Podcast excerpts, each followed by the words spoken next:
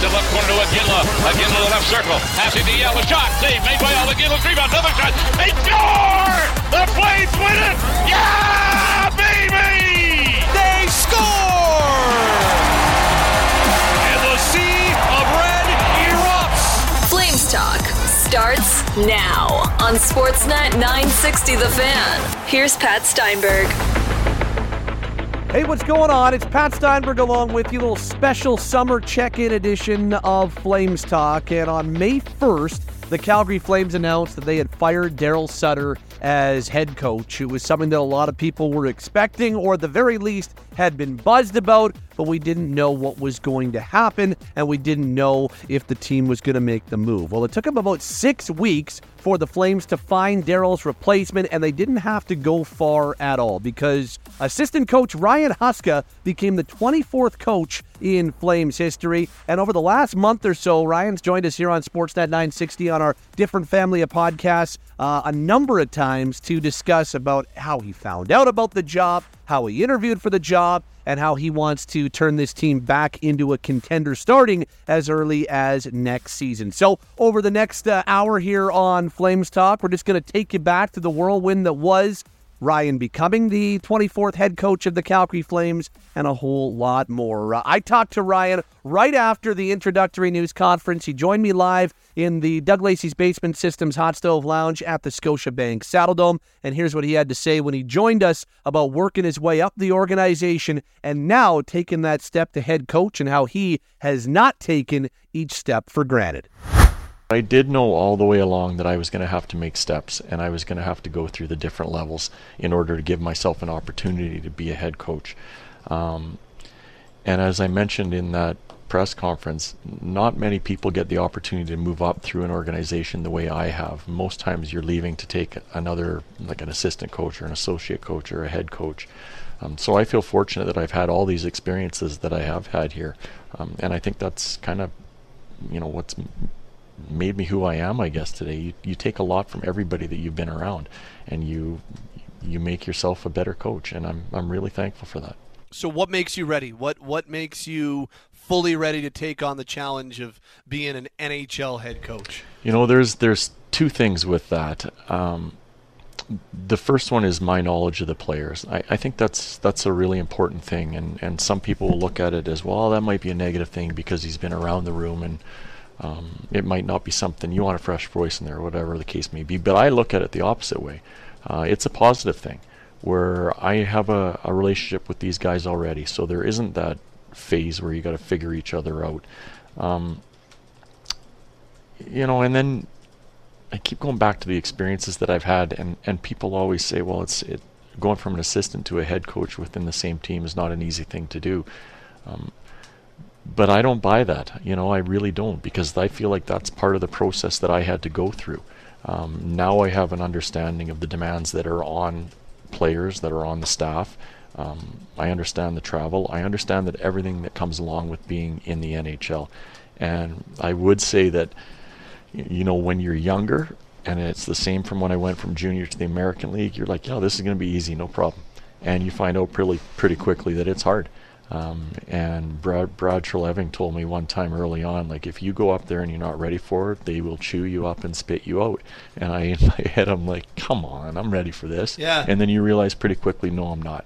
So maybe my long-winded answer for you is, um, I realize now there is no hesitation. Um, I am confident that I can do this job now, and I'm I'm extremely excited about this opportunity. That's one of the reasons why I feel totally comfortable with being ready for this job. So there are things in our um, that we will change within our, our room. Um, we're going to create an environment that's going to be uh, one where the players are going to have every opportunity in the world to grow and succeed. Um, there's certain parts of our game that we have to change. As I mentioned before, there's a lot of parts to our game that were were really good analytically in a lot of the categories. We were we were way up there but there are some that we have to address and we have to get better at. And um, you know, we we always go back to the overtime shootout games or the one goal games. I think a lot of that gets rectified by um, doing a, a job in our dressing room, making sure the guys are really connected, um, and that I think snowballs into all of the other issues Yeah. that we're going to work on correcting. So for me, that's the most important thing: is the environment that we're going to create is going to push these guys to be their very best every day. Um, I, I mentioned before too. It's not like it's um, you're, you're going to be going to Calaway Park in there or anything like that. This is about making sure that the guys want to be here, but it's in an environment where they have a mindset that we have a job to do, and that's to get better today. So every practice is going to matter. Every video session is going to matter. How we go about doing that will be a little bit different. Um, but they're they're professional athletes that are expected to play at the highest level all the time, and our job as a staff is going to be to provide that environment for them. So that was Ryan Huska with me right after being named 24th head coach of the Calgary Flames. And then on June 16th, he sat down for a full hour on the morning show, The Big Show, with George Russick and Matty Rose, and uh, went through the whole process. Started with the call from general manager Craig Conroy that changed everything for him.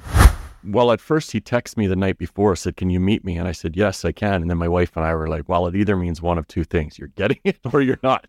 Right. But then, Did a stomach drop when you Oh, saw yeah. that text? for sure. Okay. And then uh, in the morning, I got up. I was having a coffee. I didn't really sleep well that night because you don't know what's happening. Um, so I was having a coffee. My wife was already gone, and then I got a text from Connie. Can you meet me an hour earlier? I'm like, oh, yeah, no problem. uh, anyway, so the drive down, you do think a lot. Like, how is this going to turn out, or what's this going to look like? Um, I'm either going to be really happy, or I'm going to have to try to figure something out pretty quick as to what's going on. But uh, it was a nice and Connie didn't hold on very long. As soon as I sat down, he, Yeah. he let me know. So that's Right. thankfully. And then we were able to have a com- conversation about it. But the one thing I do remember looking back at it already, um, Don and Connie were talking to me about a few things. And I actually started kind of laughing. And they looked at me like, What are you laughing at? I was like, I don't have a clue what you just said. I'm just Yeah. really excited Yeah. about what's going on. You're just like right now." Will Yeah. Ferrell knows Yeah, school. You just totally. blanked out. You That's what happened. they just said. That's what happened. Yeah. you guys know Connie like I do. Yeah. He uh he likes to speak and he's got the gift of gab and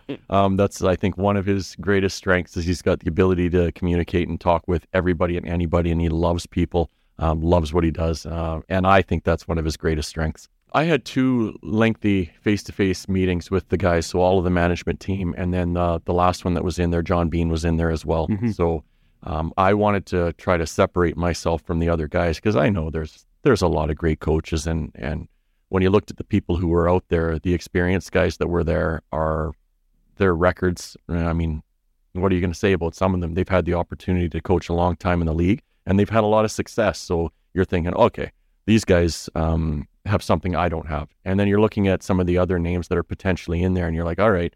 So these guys are kind of the up and coming guys. So how do I separate myself? So I put a lot of time and and work into it, and um, thankfully I had a lot of time to do that too, right? Because the the process was a little bit longer. So I made sure that um, my presentation was to the point. I think I had a lot of good detail that they were looking for in there, and um, you know I, I feel like I had a good handle on on what I wanted to portray to them. So I, it worked out well.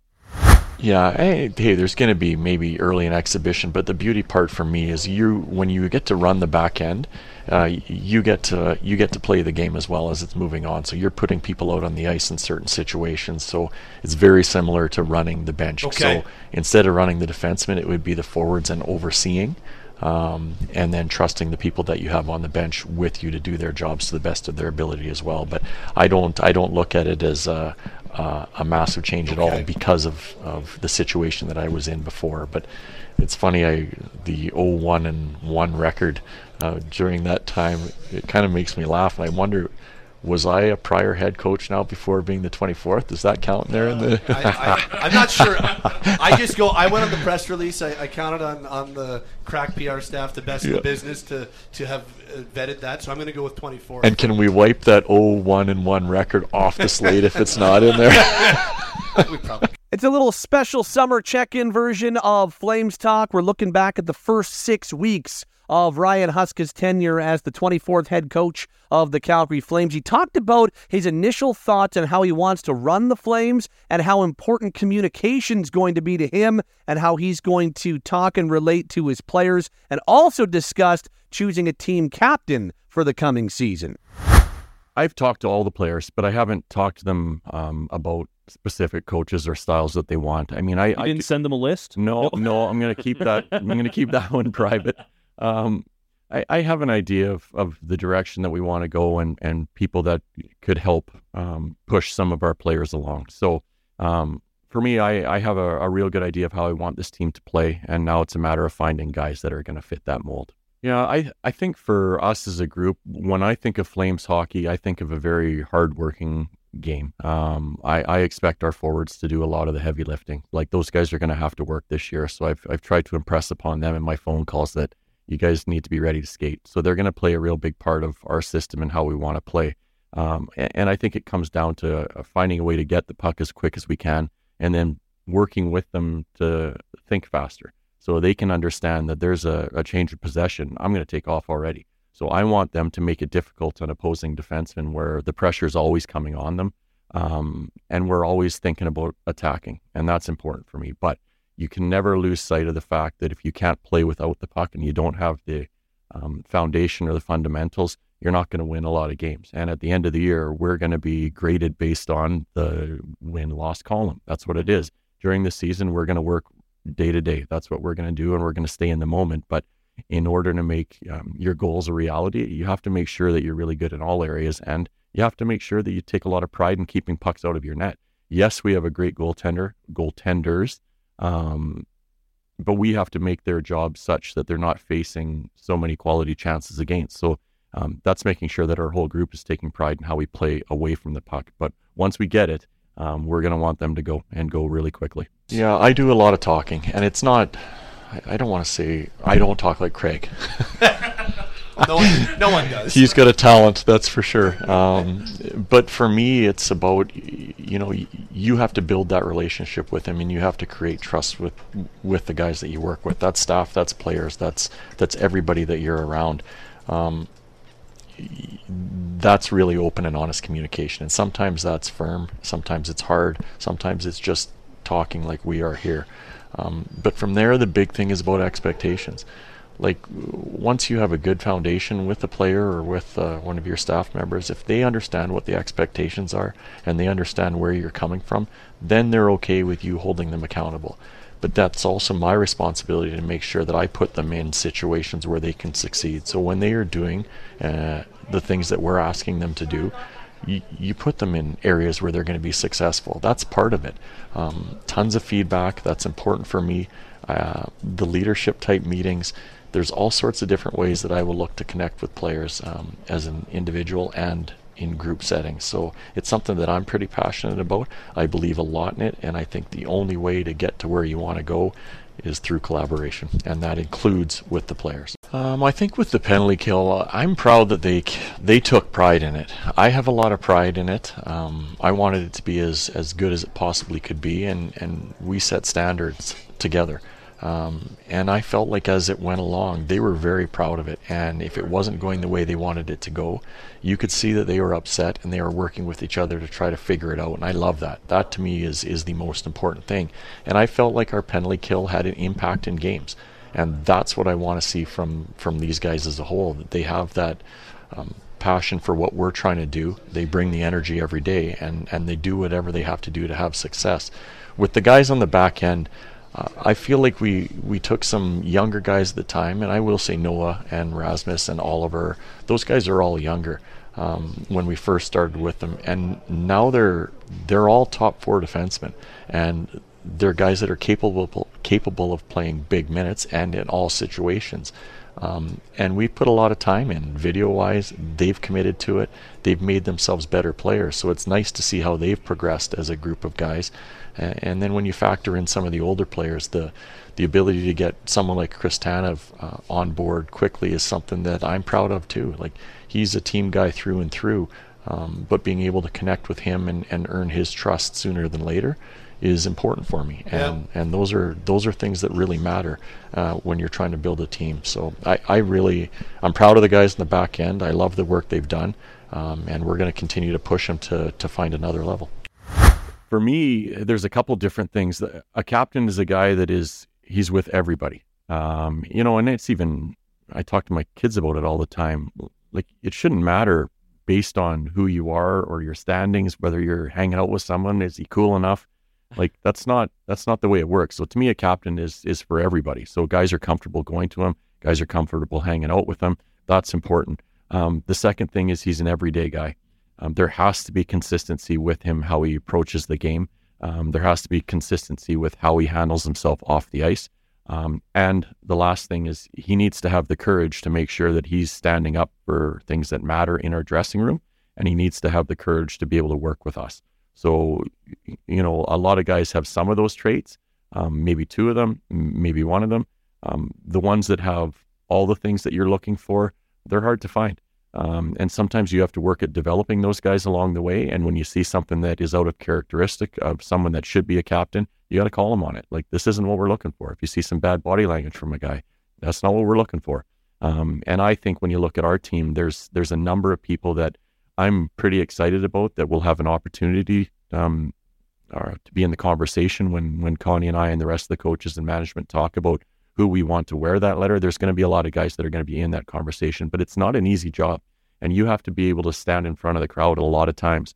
And you know, to your peers, that's that's tough for some guys, but uh, a true captain is one that doesn't bother him. He's going to do that when he has to do that. Some guys have a natural leading ability. Um, it's just them. They they ooze it. You know, it, it just comes off of them. But other times, when you're a young player and you have an opportunity to be around someone that is a captain that's maybe been through it, um, those younger guys learn from the people that are above them, and that's why it's so important to have that year after year um, culture or environment that hey, this is what we do around here um, this guy set the standard. And it, like if I'm a Jakob Pelletier or a Coronato or any of those young guys that we talk about a lot, they watch and they pay attention. So five, six years down the road, well, maybe they've learned enough um, to add to their natural abilities in that area to become the next guy. So that's to me, that's what I look at. Some guys have it. Some guys learn a little bit of it, but if you have someone ahead of you that does it the right way all the time, it's it's infectious and contagious, and that's really what you want to see in your dressing room. Is it really a different animal to be a captain in the Canadian yeah, market? It is.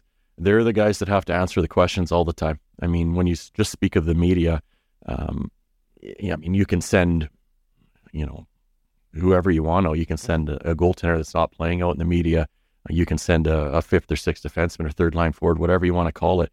Um, but when there's a situation going on and there's some hard answers or hard questions that need to be answered, it's always that guy, always. And it goes back to the courage for me. Like you, you have to be able to be comfortable standing in front of a crowd.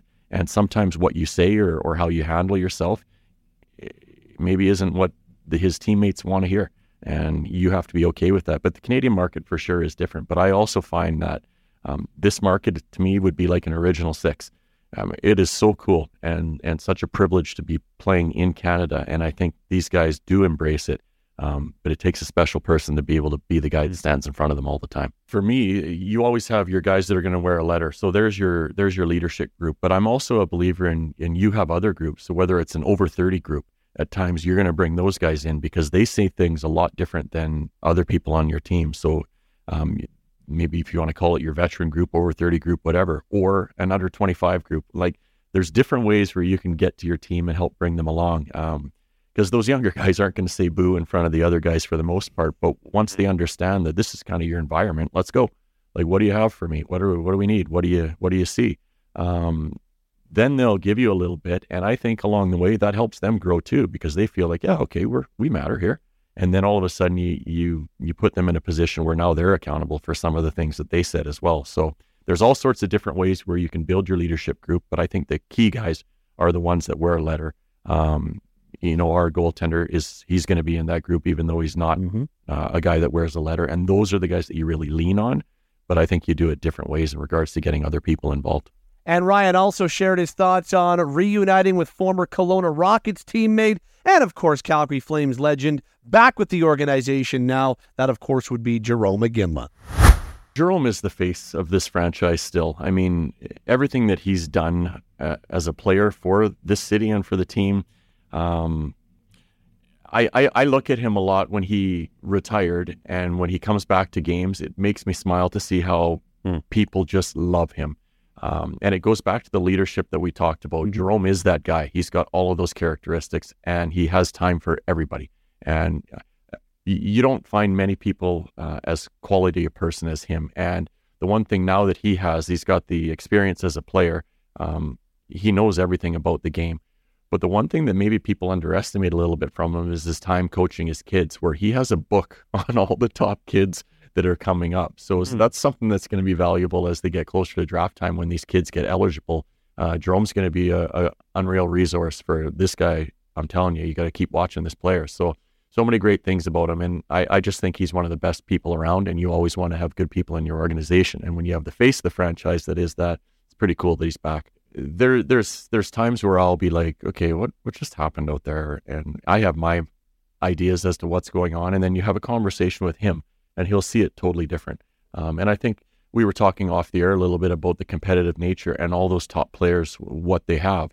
They are ridiculously competitive, and that's what makes them who they are. So, if there's a way that they can improve, or there's a way that they can do something different to get the most out of themselves or the people they're working with, he's doing that. And one of the reasons why he's uh, a Hall of Famer and his 12 is hanging in the rafters here is because of the competitive side that he has. So I think there's just a little old school um, to Jarome where he really recognized and had the, maybe I should say had the ability to change the game in a lot of different ways. So he he understood when it was time to score a goal. We need two goals. I'm going to go score two goals. Jarome understood when it was time to all right, it's time for me to run a guy over here because I have to change the energy of the game. And he also knew it's time for me to drop the gloves and and go at it with somebody. And you don't see that type of player as much anymore. Um, so maybe yes, it's becoming rare where you do see that type of guy. I mean, you look at today's game.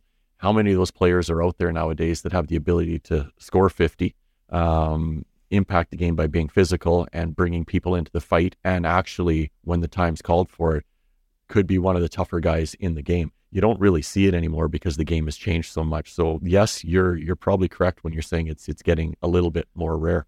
Do you remember the first time that you saw Jarome Iginla fight? Um, oh boy, that would have been in junior for me. I mean, he would have been 16 years old. Yeah. Um, but I I don't specifically know um, the first time, but I, you know, I don't want to say the eyeballs go back, but he's he's fiery. Yeah. He, he gets mad, and when he gets mad, look out, and and that's something that. Um, even at a young age in junior, you could see from him. Um, so as a 16 year old, they don't often play or, or play every game, but he found a way to play most of them because he would, you're not taking me out of the lineup. He had that type of mentality. And as a 17 year old, I, I think he understood with where he was at. So he- knew how good he was at that point. Um, if he could, you know, show other people that I can do this too, I'm going to do it. So he would have for sure. Jarome wasn't afraid of it junior at all. He was involved in it a lot at his young age. He's always going to be around the game. He he will. Um, and this is such a good thing for us to be able to have him in there because we've talked about what he brings to the table. And I think when it comes to bringing his ideas into play, he's not going to be a guy that's going to not bring something forward. Um, he's comfortable and confident in what he thinks sh- should go on, whether that's something within the organization, a certain player, how to handle that player. He he's got it. Um, so I think he's going to fit unbelievably well. And really, whatever Craig needs, if he's going to lean on him, he, Jarome's there for him. And I think that's one of the cooler things as he works his way. And who knows where Jarome's going to end up? I mean, he's going to work his way through the organization with really whatever he wants to do because he's got the ability to do that. But he's a huge ad for the guys up front. Uh, give us a story when you shook your head about Jarome Iginla competitiveness. there's two for me that I always stands out. And I was lucky enough to play with some amazing guys in junior. Like um, Jarome and Shane Doan were beauties, and they were the same draft year. I think that's something that came into play as well. So there's a little bit of competition there because they were both elite, high end guys. And we talked about the way Jarome was. Well, Shane's very much the same way. So it would be from practice. Well, I could shoot it harder than you. No, you can't. And they would spend hours shooting puck. Or I'll hit the crossbar before you. No, you can't. Or they would wrestle. Like no guys would wrestle. Hmm. But there was one time I remember we were loading the bus for a road trip, and somebody challenged. I don't know who challenged the other guy, but I can carry more bags to the bus than you. And I swear to God, we had 17 bags on them, and they were like just shuffling down the hall. And oh, and saying I can put one more on, like throw another one on, and they could barely move. But I had uh, from when I got married many years ago. Jarome was young um, at the time, and Jason Strudwick, a, a good friend of ours from up north, just to show you how competitive Jarome is. And they're good friends, so they just go at each other all the time about different things, like I'm stronger than you or I'm faster than you. And they started chirping about who's faster. But we were having dinner at Earl's in Kelowna, which overlooks the park and the lake. And then all of a sudden, the two of them get up and leave, and they go down to the park and they sprint. So they're having a race, a foot race at my stag, and so all the guys are watching these two two goofballs running through the park to see who is faster. But that's what he's all about. He's like, you're not going to tell me that you can beat me at anything, and that's what makes him such a special person. We're checking in on Ryan Huska's first month as head coach of the Calgary Flames here on a little special check in of Flames Talk. Steinberg along with you. And one of the first moves Ryan made was choosing his coaching staff and uh, filled out the rest of the guys that are going to join him on the bench and on this staff. On June 24th, Flames announced they had hired Marc Savard and Dan Lambert. They joined the team as assistant coaches and also announced the return of Cail MacLean as assistant coach, uh, the return of Jason LaBarbera as goaltending coach, and Jamie Pringle as video coach. And uh, Ryan joined us to talk about why and how he chose his new coaching team. Honestly, you feel like you go through a long process again. Um, to try to find the best people that fit with your organization. And part of that was people um, that I fet, felt um, comfortable with as well, me personally. Uh, and then you wanted to try to add some guys that you thought would maybe have a, a certain amount of impact with the current players that we have on our roster. So when we were putting our list together, um, we were looking for certain things. So um, we wanted to try to find some some coaches that have had some experience. We wanted to try to find someone that had, you know, a lot of NHL experience. I could put it that way, um, either as a player like Marc has had, or um, coaching ability. And and we found Dan kind of fit the category with the NHL coaching experience, and Marc really has done it with the playing experience, but has turned himself into a really up and coming good coach that um, really fits a role for our team that we thought was re- really important for us to fill.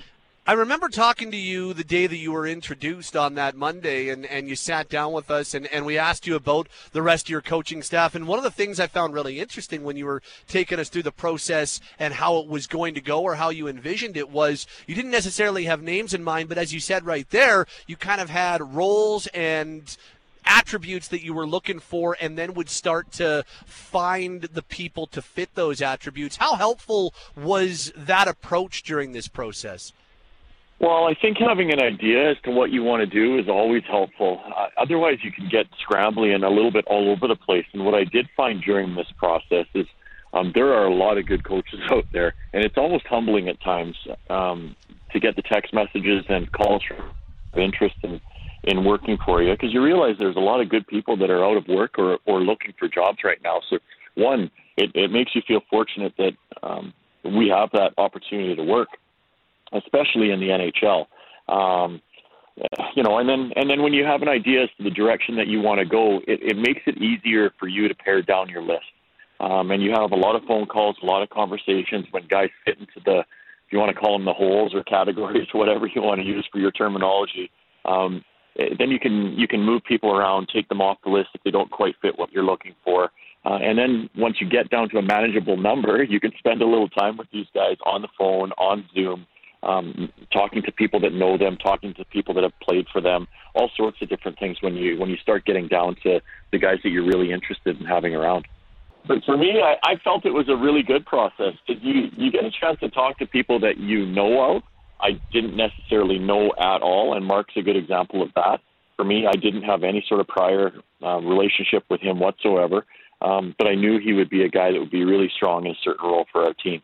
Um, you know, so it's again, I just it's a real it's a good feeling when you settle on the guys, and and I have a a lot of faith and trust in the guys that were back here from our group from years prior. Um, starting with Cail MacLean, I think he's a rock star. I really do, and how he and how he is detailed, how he's organized, how he's prepared, and how he sees the game. Um, so I really think he's a special coach, and he's an up and coming coach. And then we look at at Jason. You know, it's funny you always see a lot of the the criticism about the goaltending this past year, but the year prior we didn't hear that noise when um, Jacob was a Vezina finalist. So sometimes that's the way the game goes. But Jason has a real great demeanor with our goaltenders. Um, he's really starting to understand how to push them more in certain situations and get more out of them. And I really think this is going to be a great year for all of our our goaltenders that he's with. And Jamie's been around for a long time.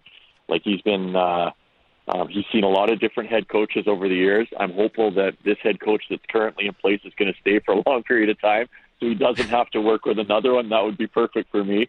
Um, but he's got a lot of experience in what he does as well, and he's seen a lot of different ways of doing things in regards to um, coaching styles and video presentations and putting packages together. So I, I'm thrilled with the group we have together here, Pat.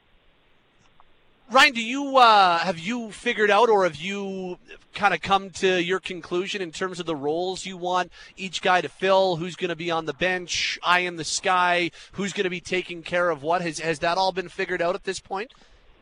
Yeah, it has. I mean, we're we're still going to do a lot of working together on this. I mean, that's something that's going to be important for us over the summer months to really come together and and and give each other ideas as to what they think might help or what might work for our you know the certain special teams that we're going to have. But um, as of now, we're we're looking at Marc to be our power play guy. I think it just kind of fits with his ability and and the way he sees the game. He's also going to spend a lot of time with our with our forwards, the, the lot of them. Um, so I think he's going to have a significant impact on on players like Huberdeau. I think he's going to have impact on Kadri. I think he's going to have impact on uh, young guy like Pelletier and, and Coronato. So he's going to be able to touch all sorts of different facets, I guess, that you can say of the group up front.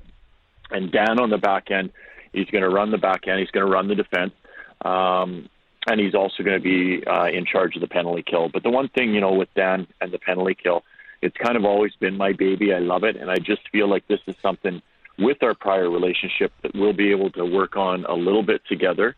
Um, and we're also going to use Cail along the way as well. But I think the one part that really intrigued me about putting this staff together um, both the two new guys that we're bringing in have a bit of an offensive flair to them. So we know about Marc. Dan was a very offensive defenseman. So now you have um, two guys that see the game differently from what myself and Cail see it. A lot of times, um, Marc has that offensive touch with a forwards perspective.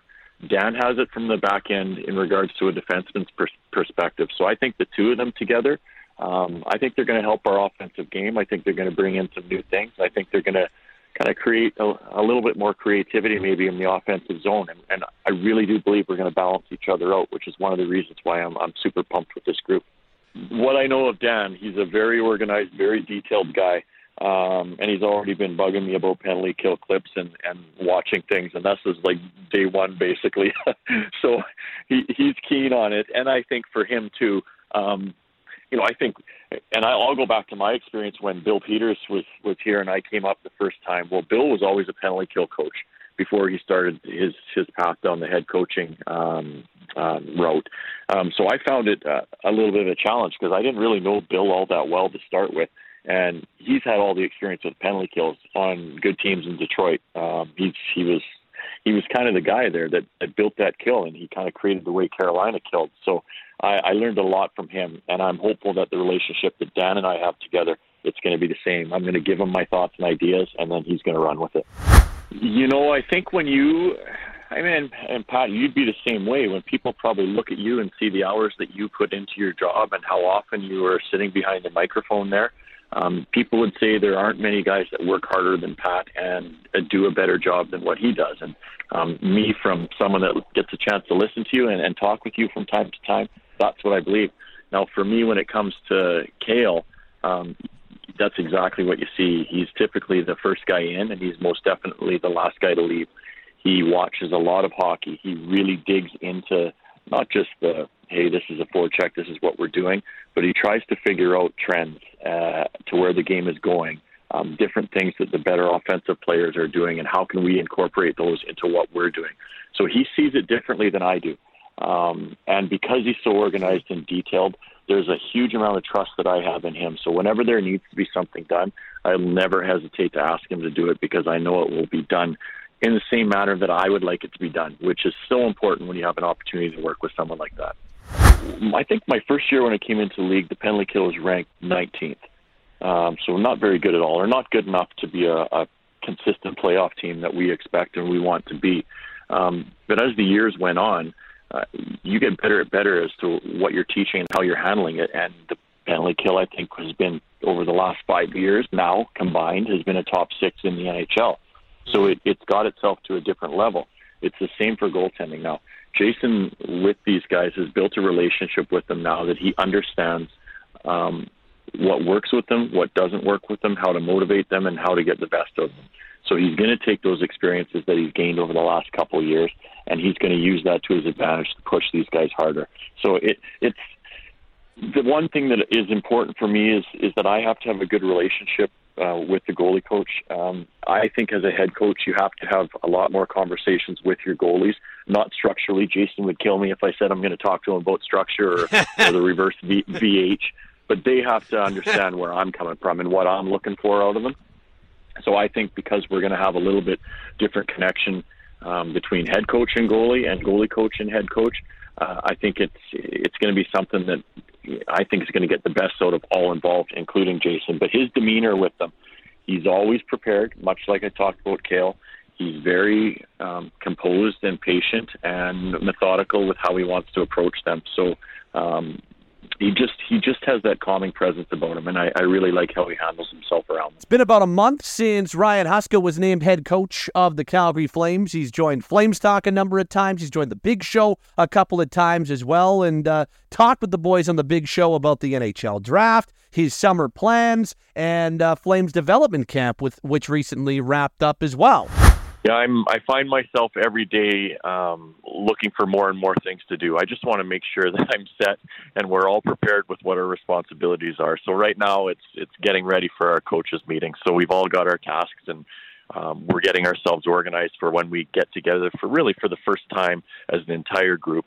Um, so that's really what we're we're focused on. But absolutely, it's it, when you get into this portion, I, I feel like July still is at times a little bit slower, but once you get to August, it really takes off. So I'm almost waiting for the calendar to hit August because I know it's going to come a lot quicker once we get there. It's one thing that I try to do on a regular basis, and it's phone calls, it's text with guys, um, it's staying in touch with the other coaches that we we have now in place, um, and then it's getting you're starting to get organized with the schedule and, and our travel and potential days off for the players. That's one part of it that um, I, I almost I didn't forget about, but there's a lot that goes into it when you're trying to plan a season. Um, you don't just plan it a week in advance. You look at your whole calendar as to how your games fit, how your travel is, um, what you could potentially do with the players when you're on the road. That's the time of the year when you do a lot of your organizing and planning, and then you make adjustments as you get closer to it. So I, I've tried to make it so I'm getting into the office uh, almost every day, and I, I spend my mornings there, and I, I get my work done that I have on my my day timer or scheduler for that day, and then I get to enjoy the afternoon with my family. I've been in regular contact with them, and and you get to the point where you don't want to make it too Yeah. much, but I Yeah. I always want them to know that if there's anything that they have for me, that I want to make sure they realize that I'm I'm there for them to help with any decision that may have, but. Um, in regards to all that, as to where if guys are on the fence, like I, I'm not looking at it that way. Um, I'm looking at it as these are the guys that we have, and if anything happens to shake out along the way, then that's the business. Um, but I'm treating them as if they're all back, and I think that's the way our staff's going to approach this as well.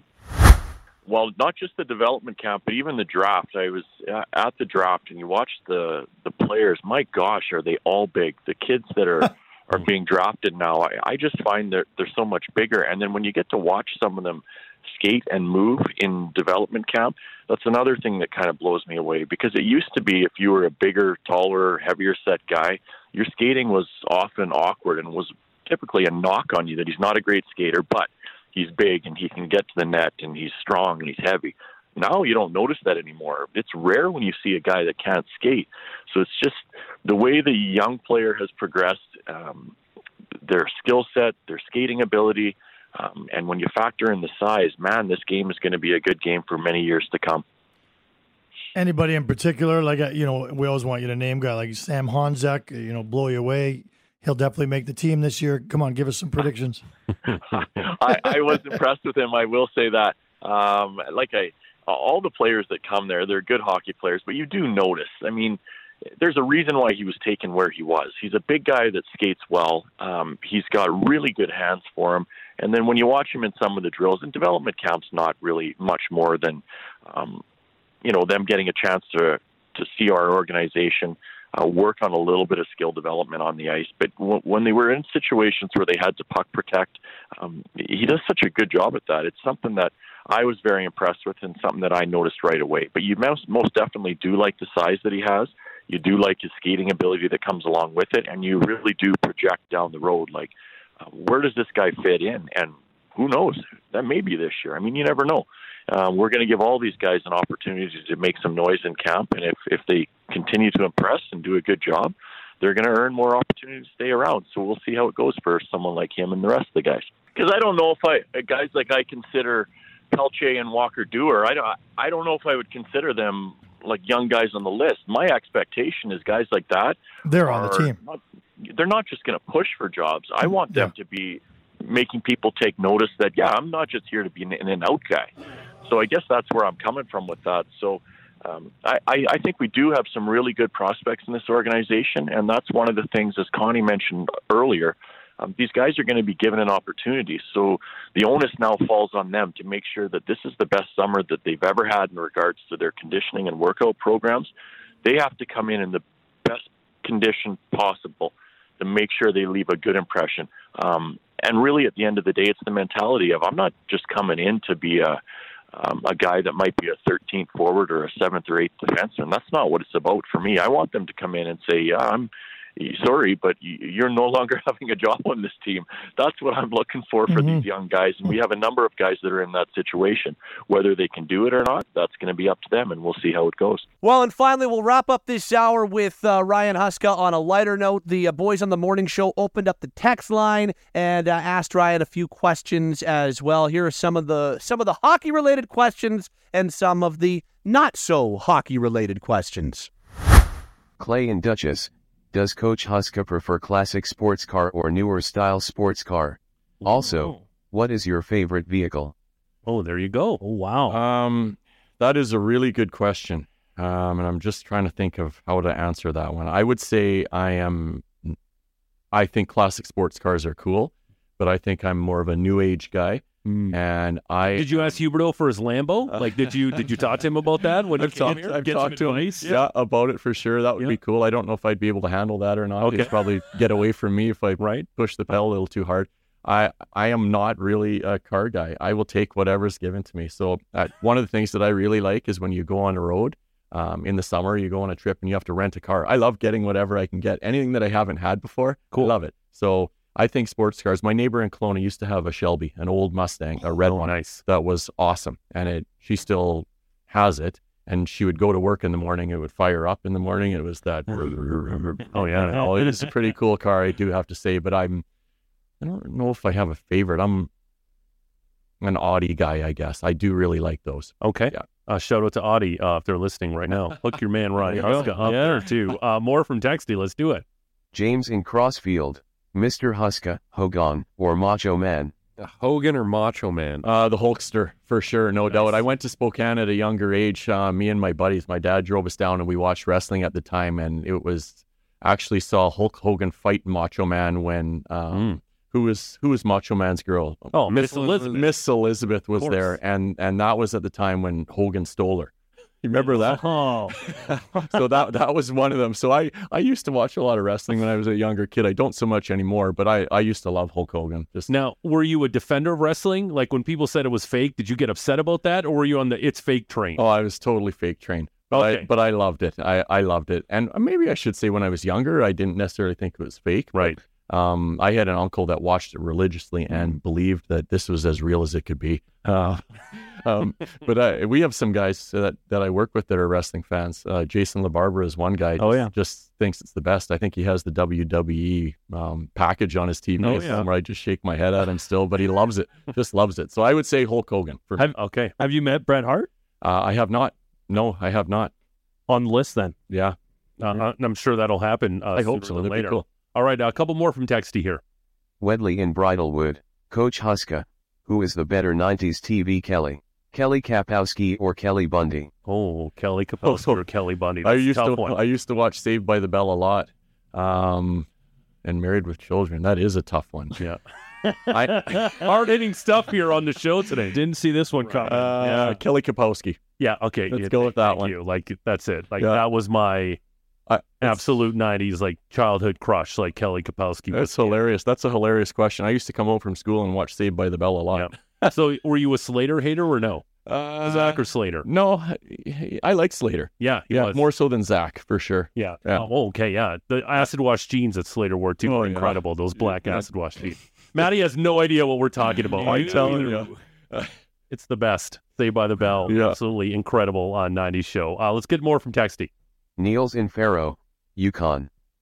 As a new coach for a team that hasn't had a team captain for a couple of years, how important do you feel having a captain is and how much say does the head coach have in choosing a captain or do you allow the players to come to you with their suggestions? Well, we went from Kelly Kapowski, Kelly Bundy to a serious captain. I know, question. yeah. Wordy too. And I think his name was Neil, if I heard right at the beginning. Neil's from the Yukon. Wow, There you go. That's uh, nice to have Neil listening. There you go. Con. Um, yes, it's it's important. Um, and I think, as I mentioned earlier, it's something that our management group and our coaches will get together and we'll talk about different people. Um, but it is important to have a guy in place, and you know, you you have your conversations with your players as to who they feel is is um, part of the leadership group because they're they're forthcoming with it too, and um, there's certain guys that they would most definitely back along the way, and that's important because they are the captains or captain will be the voice of the players. So um, it's something that we will come together as a group and, and make sure we get the right person in place. But it is something that is very important. We will have one this year. Some rapid fire questions for head coach uh, Ryan Huska. Favorite part about living in Calgary? The people. That's an easy one for me. The people here are off the charts good. Um, how do you get your steak done? Uh, medium rare, in between medium, medium rare. So I don't know what that's called. Um, there's a name for it, but I'm not sure what it's called. Uh, that's Matty approved. Uh, yes. Yeah. Because if, if you would have said well, I think Oh. he Matt, you would have had a problem with my Yeah. man Matt Rose over no, here. you, you can't do well. I mean, that's No. that's no. Um, I didn't think that was going to be an issue. um, yeah, did you ever wear Cooperalls? And if not, do you wish you did? totally did in minor hockey. Oh, we, nice. We had a year where we had Cooperalls. I think it was two years actually. I think it might have been Pee Wee hockey for us, and they were awesome. Did you slide more on the ice? Because Oh, that's my why you couldn't yeah. wear them in the league, right? When the ice was fresh and wet, you Yeah. would fly if you went down. You would just take off for sure. But then it also, once it wasn't and it got cut up a little bit, it Yeah. would catch you pretty hard. Really? Yeah, it was okay. almost flip side. Yeah. Awesome. Um, last good movie you watched? Uh, Top Gun. Okay. At the theater with my son. It the was new one? Yeah. Yeah. I thought when we first started watching it, this is going to be cheesy. The first Yeah. bit until they went to the bar there, I'm like, this is going to be terrible. But then it was unreal. I loved it. like the part where they had the the Kenny Loggins and the aircraft and the and how awesome was that right at the beginning? Like right away, giant smile on your awesome. face. Loved it. Um, do you leave voicemails? I do Okay. all the time. Um, and rarely do people call back when you leave a voicemail now. Okay, that's what But I I- wanted to ask you. I still feel like it's the way to go. Do you, leave, do you leave voicemails for your kids and they get mad at you? I do not. I, Okay. I text my kids. All right. And I, like I like to call people. If they don't answer, I usually follow it up with a text because people don't respond to voicemail anymore. Do you text your kids if they're in the same house as you? Um, r- yes, I will say that. I hate to say that. It Okay. doesn't happen often, but sometimes I do. Okay. Um, favorite pump up song or artist while driving to the rink? Uh, Motley Crue. Oh, nice. Um, and there's all sorts of Motley Crue songs for me. I'm an '80s hair band guy. oh, I love I, it. I love that type Incredible. of music. So uh, Motley Crue's on up there for me. Um, sticking to the golf theme, iron covers, yay or nay? Nay. Okay, thank No. you. Hard no. Like again, like Actually, I'm thinking about your clubs over there, and I didn't see any, so no, maybe on the no. same wavelength. Ah, Ryan, with all due respect, I'd rather be caught dead than having iron covers on my golf clubs. Uh, Britney Spears or Christina Aguilera? Britney Spears for sure. No, there was no hesitation Yeah. from the head No. coach. Jean Claude Van Damme or Steven Seagal? Uh, oof. Uh, Steven Seagal. Okay. Yeah, he had some throat chops and things that were ridiculously good. And George leather like- jackets with Yeah, tassels. And the way he ran, he was just Yeah. his arms are all over the place. yeah, you place. ran like a zombie. Oh, right? it was awesome. a Yeah. zombie. Yeah, you ran like a zombie. And finally, beer or wine? Uh, both. Okay, I like it. At the same time? no, not at the same time. I love a good glass of red wine, and I, I do love a cold beer from and and to time. what, especially from the Okanagan. Yeah. What type of beer do you like? Uh, all all types. Yeah. You are endearing yourself Yeah, uh, to the uh, Last fan night I had a nice Mount Crushmore. If you ever had one of those. After my own heart. Let's go. go. Local too. There you go. Full retrospective, full hour. Ryan Huska is the new head coach of the Calgary Flames. He's joined us a number of times since being named head coach. And hey, training camp is starting in September, and we'll be hearing a lot more from Ryan Huska as the 24th head coach of the Calgary Flames. You can get Flames Talk on Apple, Spotify, Google, Amazon, or wherever you get your podcasts. Even in the middle of the summer when we're not doing Flames Talk, we're still doing Flames Talk. My name is Pat Steinberg. We'll uh, talk to you soon. Go hit subscribe. Would love to have you along for the ride and be notified as soon as Flames Talk is back regularly. We'll be back a little bit in August, and then, of course, after Labor Day, we're back for good. One more time Apple, Spotify, Google, Amazon, or wherever you get your podcasts. It's been a little special edition of Flames Talk, wherever you get your podcasts, and right here on Sportsnet 960, The Fan.